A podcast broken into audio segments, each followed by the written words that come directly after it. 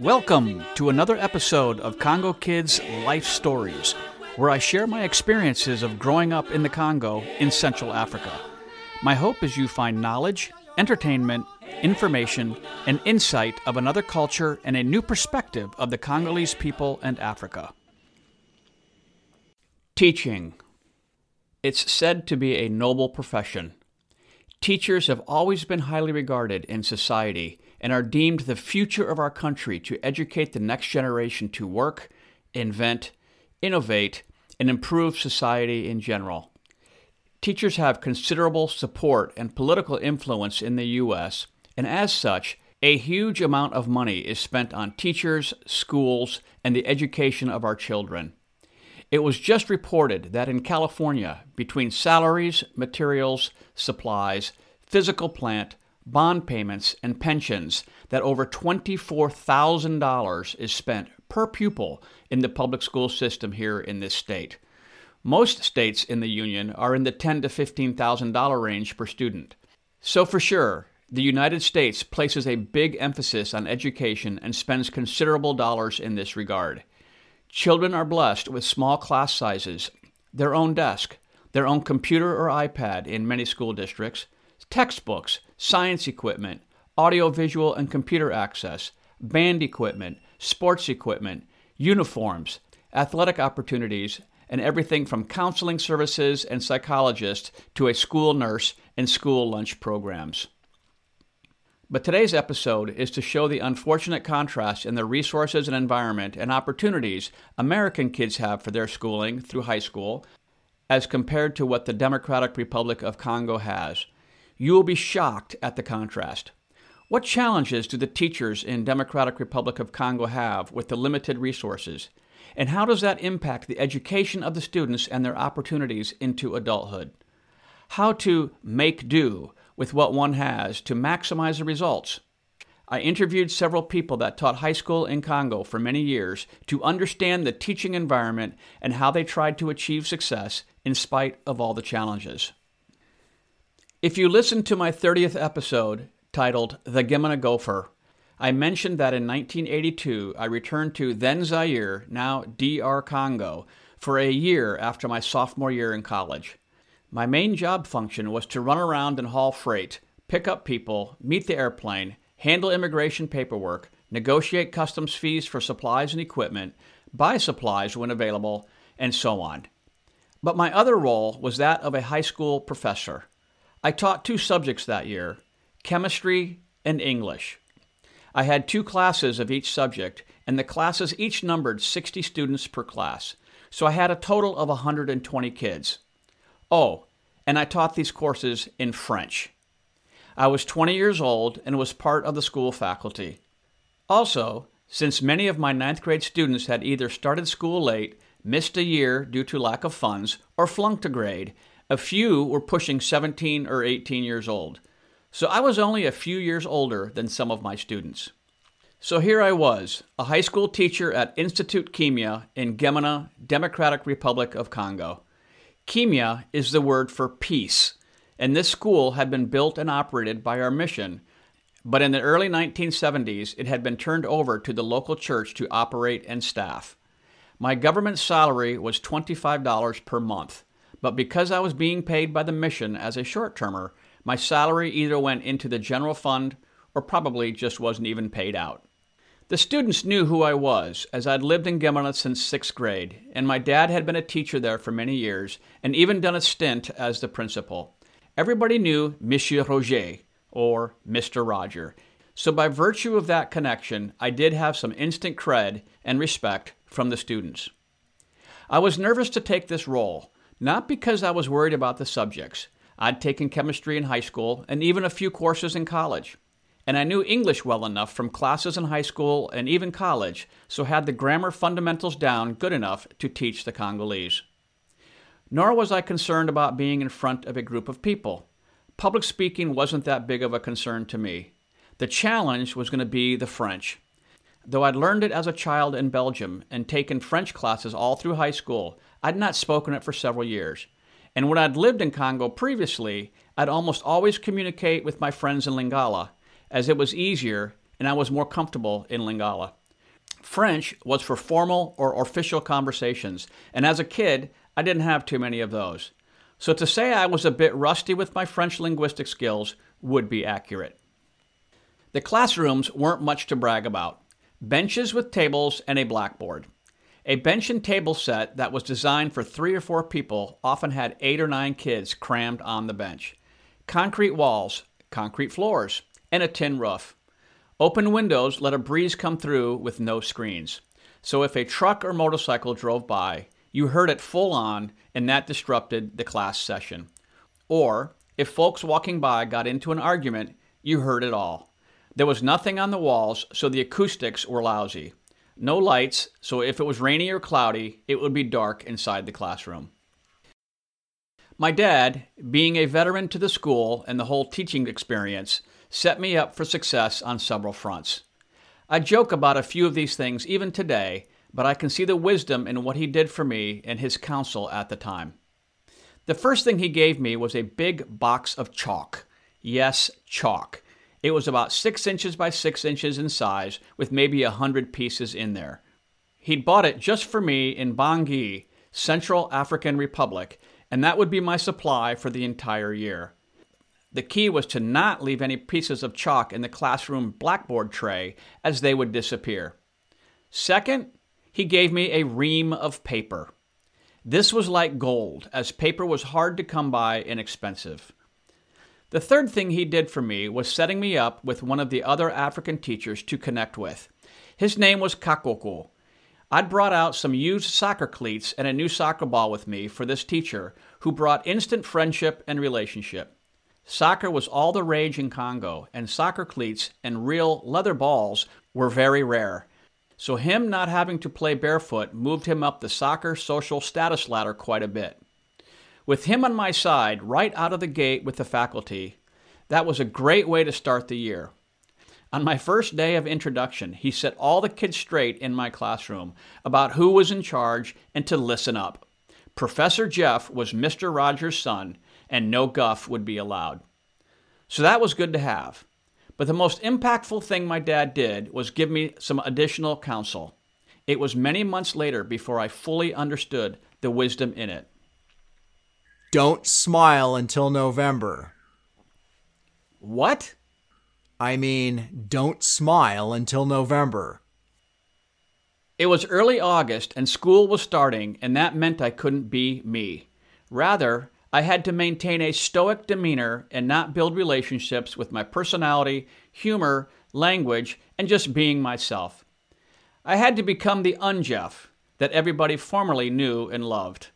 The rationale was that if I started out being friendly and tried to build relationships with the kids first, then tried to move to a level of respect that was needed to maintain order, I'd never get there. Rather, Earn their respect by being distant and firm immediately. Then, as respect is gained and boundaries established, soften it up a bit and begin to develop relationships with the kids as the year progressed. That way, the professor student role would always be maintained and yield positive results for the balance of the year. My dad had seen many short term teachers approach their classrooms the first way, and it never ended well. So, I heeded his advice and didn't crack a smile for over two months. The country was using the Belgian school format, a carryover from being a Belgian colony. When I entered the classroom, every kid stood up while I made my way to the front. They would sit down when I said they could sit down. Sometimes for kicks, I'd piddle around with paperwork, acting like I was deep in thought after I walked in letting them stand there for a minute or two until I raised my head and motioned it was okay for them to be seated. They were programmed to show respect for the teacher. Same too when answering a question that was posed. They'd stand and then give their answer and then sit down. Very respectful. So when any kid did anything remotely out of line or disrespectful, came in late, or goofed off in class, I immediately pointed to him or her and told them to get out and report to the discipline director. I kicked kids out of class those first few months on a daily basis. I drew my line and didn't take any guff right from the start. Yes, there was a person on staff that was in charge of student discipline. Depending on the infraction, discipline meant being suspended, getting slapped with a stick, being forced to be standing on your knees on the bare ground for an hour or two, or physical labor like digging a ditch, working in the teacher's garden, or cutting grass with a long machete. When they got into trouble, they really got into trouble, and there was a price to pay. No crying to mommy or daddy here. So the first two months was pretty harsh in my classroom. And no, I didn't smile for over two months. So when November came, I started to lighten up, show some personality, and quit kicking kids out of class for slight infractions. The other thing that I did that solidified me as a good guy and supporter of the students in school was that I provided some athletic uniforms. My sophomore year in college, my part time job was working for the athletic department in the gym. One day, we were cleaning out an old storage room and came across some old Trinity College basketball jerseys from the early 1970s. Definitely out of style and wouldn't be used anymore. So I asked Coach Mark Shartner if I could have them and take them to Africa with me. He agreed. So between my luggage and the crate that hauled my Honda motorcycle to Africa, I stuffed 15 Trinity College team jerseys inside, and they all made it to Congo with me. So in November, I offered them to the school principal to be used for the volleyball matches or soccer matches that our school played against other schools. Wow! Institute Kimia had legit uniform jerseys with numbers and logos and everything. We might have been the only high school in the city with matching uniforms for the soccer team or volleyball team. Big time indeed. I got some serious brownie points for doing that. And I did thank Coach Shartner the following year when I returned to the U.S., as they were a huge hit. The teaching and learning style was different. Learning by rote was the norm. Rote learning is a memorization technique based on repetition. The method rests on the premise that the recall of repeated material becomes faster the more one repeats it. Here in the U.S., we are used to a portion of our teaching and learning to be based on this. For example, as a child in elementary school, we all learned and basically memorized our addition and multiplication tables. Same for phonics. This creates the foundation of building our learning on critical thinking of more complex concepts and understanding. So instead of getting a balance of rote learning for which was appropriate, and then having the critical thinking process developed by studying and reading textbooks, the majority of the education process in Congo was by rote. My dad, Roger Eels, who taught for 20 years in the Congolese school system, felt that to maximize the learning, he'd write the notes on the blackboard, explaining the concept as he wrote. The students would copy that into their notebooks as they didn't have textbooks. I've asked Brad Hill, a retired missionary school teacher and pastoral worker that taught back in the 1970s and the 1980s, to describe the difference in teaching methodologies between the U.S. and the Congo due to the difference in resources. The students expected a lot less interaction with the professor than I think we're used to here in the States. Uh, most of them, I think they all grew up under sort of the pure lecture style. They took notes, copious notes, and were expected to repeat them on the test.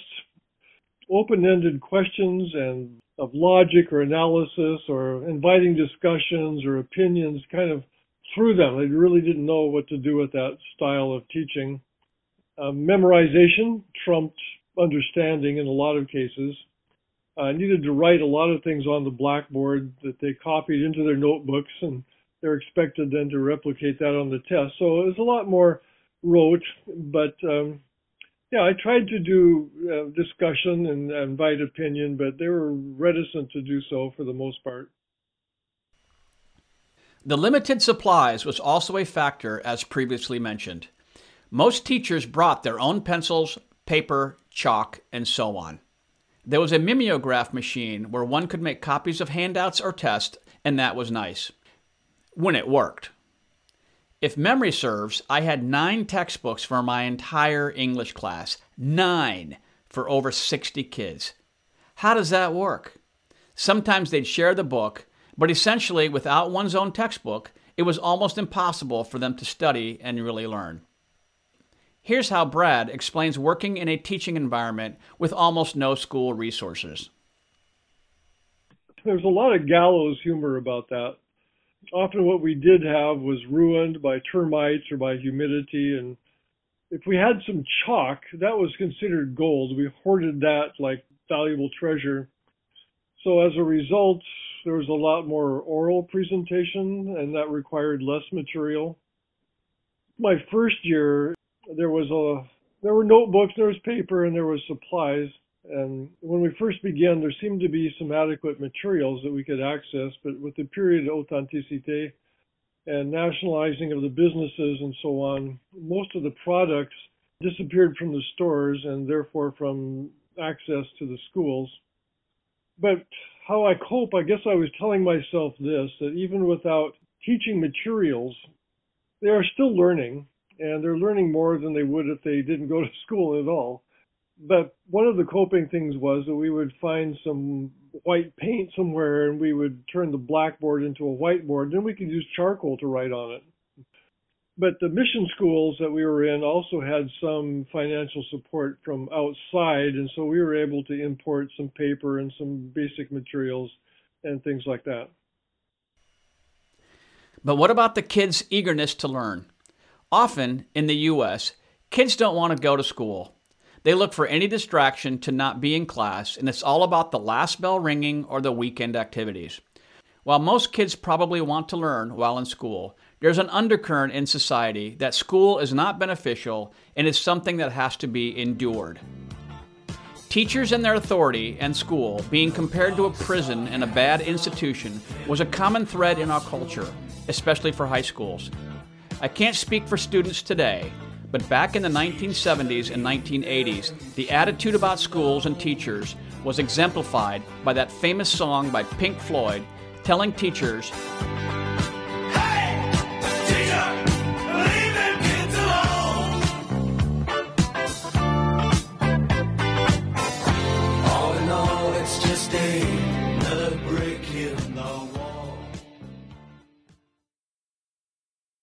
How sad to think that a sector of our society ridicules school and teaching. So while it was a privilege in Congo to go to school to learn, in the U.S., every kid, even illegal immigrants, get to go to school for free, compliments of the taxpayer. Not quite the same in Congo, as everybody had to pay to go to school, so it held more value. Furthermore, they knew that education was a key to getting up and out of their base poverty existence. Also, the more educated you were, the more you were respected by society in general.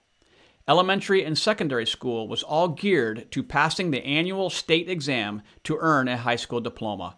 Once you had that, it opened up considerable doors for employment. Then, if money was available, going to a university was a big deal.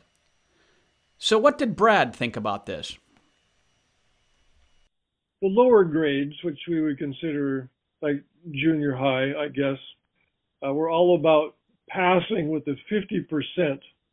50% was passing on assignments and tests and not necessarily about learning. But I think the further you went up the educational ladder, there seemed to be more eagerness to actually learn along the way. And the further you went up the educational ladder, even in just high school, the more you had future opportunities to go on to uh, university or to get jobs, and your status increased. But later, I taught at the seminary, which was adults, and I would say that there there was definitely a, a keen passion for actually learning the material. Uh, advancement there and good grades there meant actually very little as compared to the high school students because it didn't increase their status or their income or anything. They were there to learn and to master the material. But I assume that's also true for any graduate level school in the Congo that the higher up you go, the more students are interested in actual learning and not just uh, memorizing and passing. I have friends currently that are still bugging me for money so their kids can pay for university to finish their degree due to the high cost of room, board, and tuition. So there is a drive, an eagerness for education for sure in Congo. In fact, most Congolese kids that I know that came to the United States years ago and live here now have all gone on to get their bachelor's degree, and most have their master's degree. Contrast that where everybody, and I mean everybody in the U.S. that wants a post high school education can get one at a trade school, community college, or regular university. Yet many people don't take advantage of our relatively inexpensive education system. And financial aid, loans, and work allows anybody that wants to to get a degree. While in Congo, money often prevented kids from going to school. Another dimension worth mentioning is that often the teachers in Congo would go months or even years without being paid by the government. Remote villages would send a representative into the provincial capital to secure the funds due the teachers in the elementary and high schools out in the remote areas. And they'd often return empty handed as the money was lost, stolen, or never sent. Contrast that to the U.S., where every month, every school teacher and school employee gets a paycheck and generous benefits without fail. So while the deck was stacked against the teacher due to minimal resources and lousy infrastructure, there was satisfaction in seeing kids learn and move on in their education to high school graduation and often beyond that. Brad shares. Well, I think as with any teacher, what gives you satisfaction is when students kind of get it. There's the aha moment or they oh, I understand what you're saying, or or whatever. It could be a math problem or philosophy, and suddenly, oh, the light comes on, and they kind of, and you know that they got it by their questions or their responses. And I also enjoyed and got great satisfaction from those gifted students that seem to just catch on to whatever subject you were teaching and uh, go with it. And we stayed in Congo long enough to see a lot of these students graduate, go on to university or go on to other jobs. Some of them became teachers, some went on to the Bible schools or the seminaries. And we saw many of the students become Christians along the way. We had daily uh, chapel times and uh, evangelism campaigns. And many of my students, we went out on weekend trips to villages where we did teaching, preaching, Sunday school, dramas, music, they played a lot of uh, instruments, and so we went out and did that.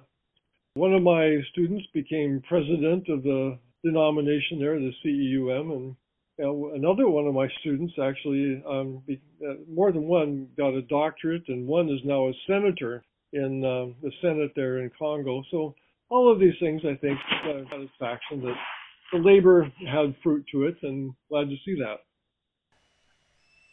Another dimension that is much easier to handle in DR Congo than the US is discipline. I have quite a few friends that are school teachers, and the horror stories of drama, sassiness, violence, disrespect, verbal threats, and disobedience is appalling. And the teachers' hands are tied as the kids seem to have all the rights and are virtually untouchable regardless of behavior. Not so in Congo. There, for the smallest infraction, the teacher can simply tell a student to leave and report to the director of discipline. Punishment varied, as mentioned before, based on the infraction. Often it was physical labor, like working in the teacher's garden, cutting grass, and other things. One punishment that was severe was having the student dig up a termite ant hill to find the queen that was buried way inside the hill. If you recall my episode on Congolese cuisine, I explained how the ant hill was super hard clay. The protective soldier ants would bite, and it often took several hours of digging with a shovel or pickaxe to find the brick sized clump of dirt in which the queen ant was located. The student would then crack open the clod of dirt with the queen ant and present it to the director of discipline as proof of performing the punishment. I'll say that is much harder than staying after school an hour in detention. So while I only taught for a year, Brad can elaborate more on this discipline issue. The principal of the school, or the prefect, had pretty much complete autonomous authority over the students, and a teacher may or may not, but if the students disrespected the teacher in some way, the prefect was in there immediately, and that student was dealt with, which I will talk more about in a moment. So the prefect, or the principal, was really the only court of appeal that mattered. I actually served as prefect for one year of a high school, and it felt really odd for me to have that much power. My word was carried so much weight. There was no parent committee, there was no teachers union. You know, it was it was me. Every morning there was a, a regimen of discipline that started around the flagpole as the flag was raised and song patriotic songs were sung, and the last song was supposed to end when the flag hit the top. When the professor entered the room, the students had to stand and they all had to to say bonjour professeur if they had a question, they were supposed to stand to ask their question. And students that committed infractions were usually given manual labor of some kind, cutting grass, bringing in firewood from the forest. But serious infractions were dealt with by various lengths of expulsion from the school. But I actually never saw, nor did I know about, corporal punishment that was meted out to the students.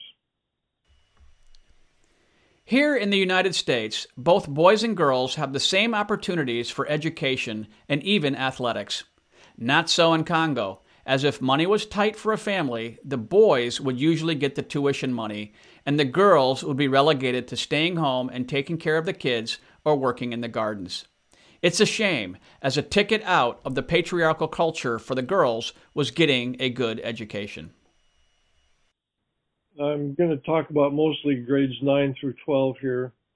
The proportion of girls diminished from maybe 20% of the population, just guessing, at grade 9, to by the time they were a uh, senior in high school, there may be no girls at all, or maybe 1 or 2% of the students.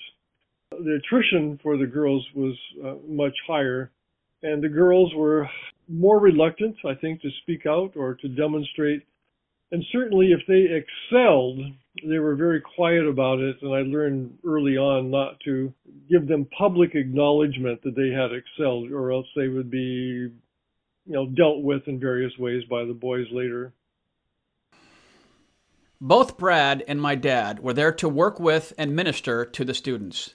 That was their mission field. My dad would handpick six kids each year and mentor them, going to villages once a month, and had great relationships with students that carried over into their university years and adult years. He also would work with students with teaching Bible courses and other things like showing films and movies. You can hear all about that in my episode number seven. He continued to encourage and support many students and help them with their tuition costs as they advanced into university or seminary. Brad, too, found fulfillment with students he'd taught as they moved up in society and in ministry and adulthood. As I said, the Institut Kimia was a Christian school, and though it was never assumed that everybody there was a Christian, there was required chapel attendance. Um, but as I was a lay teacher then, so I think I was witnessing and serving not out of the capacity as a, a clergy or anything like that, but simply as as a teacher teaching various subjects. But there were many opportunities to gather students together in teams to do different uh, projects or to do village work or evangelism or Sunday school, as I mentioned before. And we also had many groups of students over the years into our home for Bible studies and discussion and, and things like that. So I don't know if it was different, but I certainly had lots of opportunity to bear witness to Christ and to live my Christian life in a very public way. Because you remember, we lived right there in the midst of the students, and so there there was no secrets really from them as to how we lived and what kind of people we were. I can't remember any crazy or unusual things that happened in my classroom during my year of teaching, but I've asked Brad to share an interesting story that he remembers that was fun slash funny slash interesting in nature. Here goes. The buildings had no windows. I mean, no glass in the windows. They were just open, which was nice for breezes and stuff. Um, because it was a tin roof, every time a rain cloud went by and pounded on the tin roof, we had to stop because we couldn't hear each other in the classroom. But one day there was a mild earthquake, And suddenly all the students just jumped up and jumped out of the windows, and I was left standing alone in the class. I just kind of like, what? he also shares one that is pretty intense and was fraught with danger and was pretty crazy with what the students did to a teacher they didn't like. Not sure this would fly in the United States. The year I was prefect, and the one reason I was only there one year was because I had a student insurrection it's too long of a story, I think, to tell here, but basically some tribal conflicts between students and, and one of the teachers got out of hand. And when I tried to enforce some discipline and some law, um, they went and burned down the teacher's house and refused to come into class. When I went to try to meet with the students, they, they as a mob, they, they chased me into my office where they started to throw stones through the windows, but there was no glass in the windows. So the stones kind of went through. And I had to send word out to the local police, which was a couple miles down the road. And when they came, they arrived with batons and shotguns, and that tended to quiet the students down. And the local chief came and, and solved the whole situation by telling the students they had to go back to class and that the teacher had to leave teacher left and kids went back to class. But I think my authority had been sabotaged by then. And so by the end of that year, they suggested that I not stay there. And so I moved on to other ministry there in Congo. But that was my year as prefect, and that's kind of much how it ended. That year as a high school professor was a great experience for me. I really enjoyed teaching the kids even with so many cards stacked against me with limited supplies and resources and a foreign language. Yet, when a concept was grasped and the proverbial light bulb went on in someone's head, it was very rewarding. I didn't get to participate in the kids' lives over multiple years like my dad or Brad did to see the fruits of my efforts, as I was only there for one year. Yet, I'd like to think that I had a positive impact on my students and that they continued on with their desire for an education. And teaching remains one of my strong suits, which I enjoy even now. Often at work, they send folks to me to explain concepts or how to do certain functions. Or, even more flattering, is when someone says that someone told them to come to me to teach them a concept or function or task, as I can explain it in a simple and clear manner. I'd like to say that it's partly from inheriting the teaching gene from my dad and from what I learned as a high school teacher in Congo trying to teach chemistry and English in another language. If I can explain chemistry in French to kids without textbooks, I can easily explain how the net present value works on a real estate investment to somebody in English. I often chuckle to myself listening to American teachers complain about having over 30 kids in a classroom and how the AV equipment didn't work that day for a presentation, or telling everyone how tough it is being a teacher. Then, I simply tell them that I used to teach high school, and they should try teaching 60 kids in a class with only nine textbooks and a crummy blackboard where you had to bring your own chalk to use. Oh, and do it in French. They look at me like I'm either crazy or they don't believe it. But they always do one thing they stop complaining. I want to thank my dad, Roger Eels, for the information he provided for this episode and also Brad Hill for his contribution with information and stories to help make this episode. My dad, Brad Hill, and numerous others worked hard in challenging situations to do their best to teach reading, writing, and arithmetic to students in Congo. More importantly, they had a positive role in their students' lives and made a huge impact that is felt to this day throughout the world as many went on to important positions in government, law, pastoral work, and the like. I commend them for their tenacity and investment in those kids for so many years. For me, being Professor Jeff in a high school at the tender age of 20 was such a great learning experience for me. It was a great year and very impactful for me, and I've taken what I've learned and carried that with me ever since. So that concludes this episode. I hope you enjoyed it and will listen again. Other podcasts and blog articles on a variety of topics can be found at congokid.net. In addition, Congo Kids' life stories are also posted on Apple iTunes, Google Podcast, and Spotify. I'm Jeff Eels, aka Congo Kid, your humble host. Until next time, I will send you off with a farewell in Lingala. Baninganangai, tikalamalamu. My friends, stay well.